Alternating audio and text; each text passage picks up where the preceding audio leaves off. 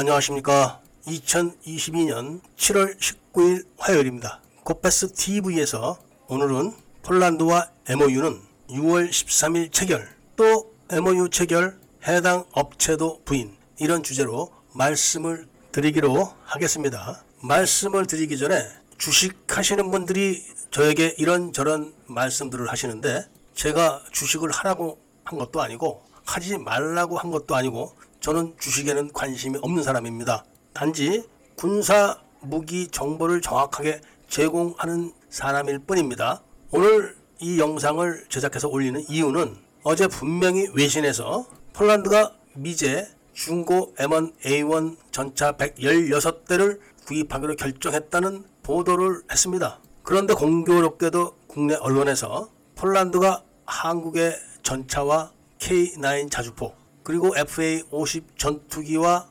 레드백 장갑차를 18조 원 어치나 살 것이고 27일 날 MOU를 체결한다 이런 보도를 했습니다. 그런데 국내 언론에서 보도한 내용은 폴란드나 또는 외신들이 일체 언급한 바가 없습니다. 딱 하나 K9 추가 수출에 대해서는 방사청이 이미 예비 수출 승인 신청을 했다. 이런 보도는 있었습니다. 폴란드가 K9 차체다가 영국의 자주포 포탑을 얹어가지고 자체 조립을 한 자주포를 전부 다 우크라이나로 넘겼습니다. 그렇기 때문에 K9 자주포를 도입하는 것은 맞다고 봅니다. 그리고 수출 예비 승인 신청까지 결정이 됐으니까 틀림이 없다고 보여집니다. 그런데 흑표 전차 수출에 대한 MOU는 이미 6월 13일 현대 로템과 폴란드의 해당 업체 간에 체결이 됐습니다. 그런데 27일 또 MOU를 체결합니까? 그리고 해당 업체인 현대 로템도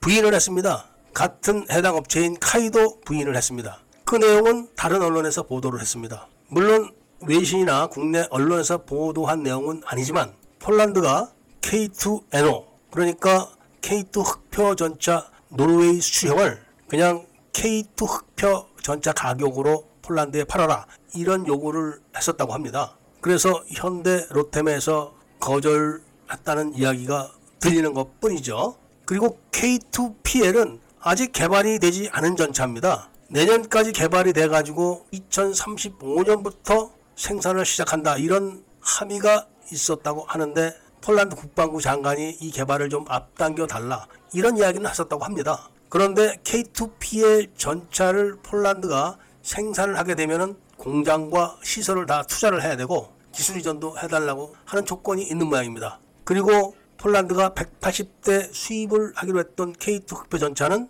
미제 M1 A1 중고 116대를 도입하는 걸로 없어진 겁니다. 또 FA50 전투기를 8대를 곧 도입할 것처럼 이야기를 하고 있는데 폴란드가 미국 29를 우크라이나에 넘겨주고 미국에 F-16CD를 달라고 했는데 미국이 거절했다는 이야기는 있었습니다. 그런데 그 대신 FA50을 8대 도입한다. 이런 이야기는 없었습니다. 폴란드는 이미 훈련기로 M346 8대를 도입해서 운영을 하고 있습니다. 그렇기 때문에 FA50 블럭 20 정도 되면 몰라도 그냥 FA50은 도입하지 않습니다. 이미 부품이 단종되기 시작한 그런 구형 지체에다가 시계외 교전 능력도 없는 경전투기를 들여다가 뭐 하겠습니까? 그래서 해당 업체인 카이도 27일 날 MOU를 체결하는 보도에 대해서는 사실이 아니다. 이렇게 부인했다고 다른 언론에서 보도를 했습니다. 그리고 레드백만 해도 그렇습니다.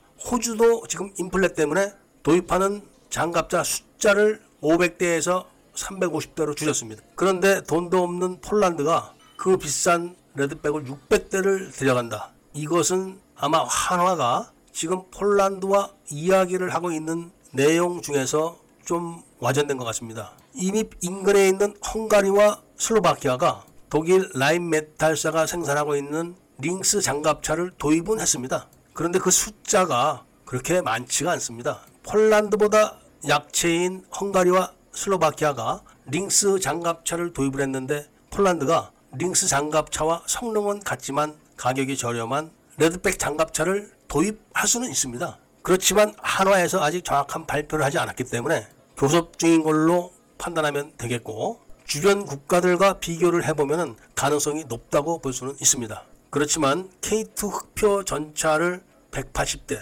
또는 몇백 대를 더 수출하는 그런 문제는 확인되지 않았습니다. 그리고 FA-50 전투기를 수출하는 문제도 확인된 바는 없습니다. 그냥 마케팅을 하는 수준이다 이렇게 여겨지고 있는 것이죠. 이런 말씀을 드리는 것은 주식을 하는 사람들을 위해서 드리는 것이 아니라 밀매분들을 위해서 정확한 정보를 전달해 드리고자 하는 겁니다. 저 자신도 K2 흑표 전차가 폴란드에 수출되기를 간절히 희망하고 있는 사람 중에 한 사람입니다. 그렇지만 한국군이 도입한 K2 흑표 전차가 마이너스 버전이기 때문에 폴란드가 포기를 했다. 이런 방송을 제가 해드린 적이 있습니다. K9 자주포도 연평도 포격 사건 후에 많이 팔리기 시작했습니다. 한국군이 대량 도입을 한 데다가 실전 경험을 확인하고 많이 사갔지만 K2 흑표 전차는 한국군이 도입도 적게 했고 그것도 또 마이너스 버전으로 도입을 해서 도입을 희망하는 국가가 신뢰를 하지 않는다. 이런 말씀을 드리면서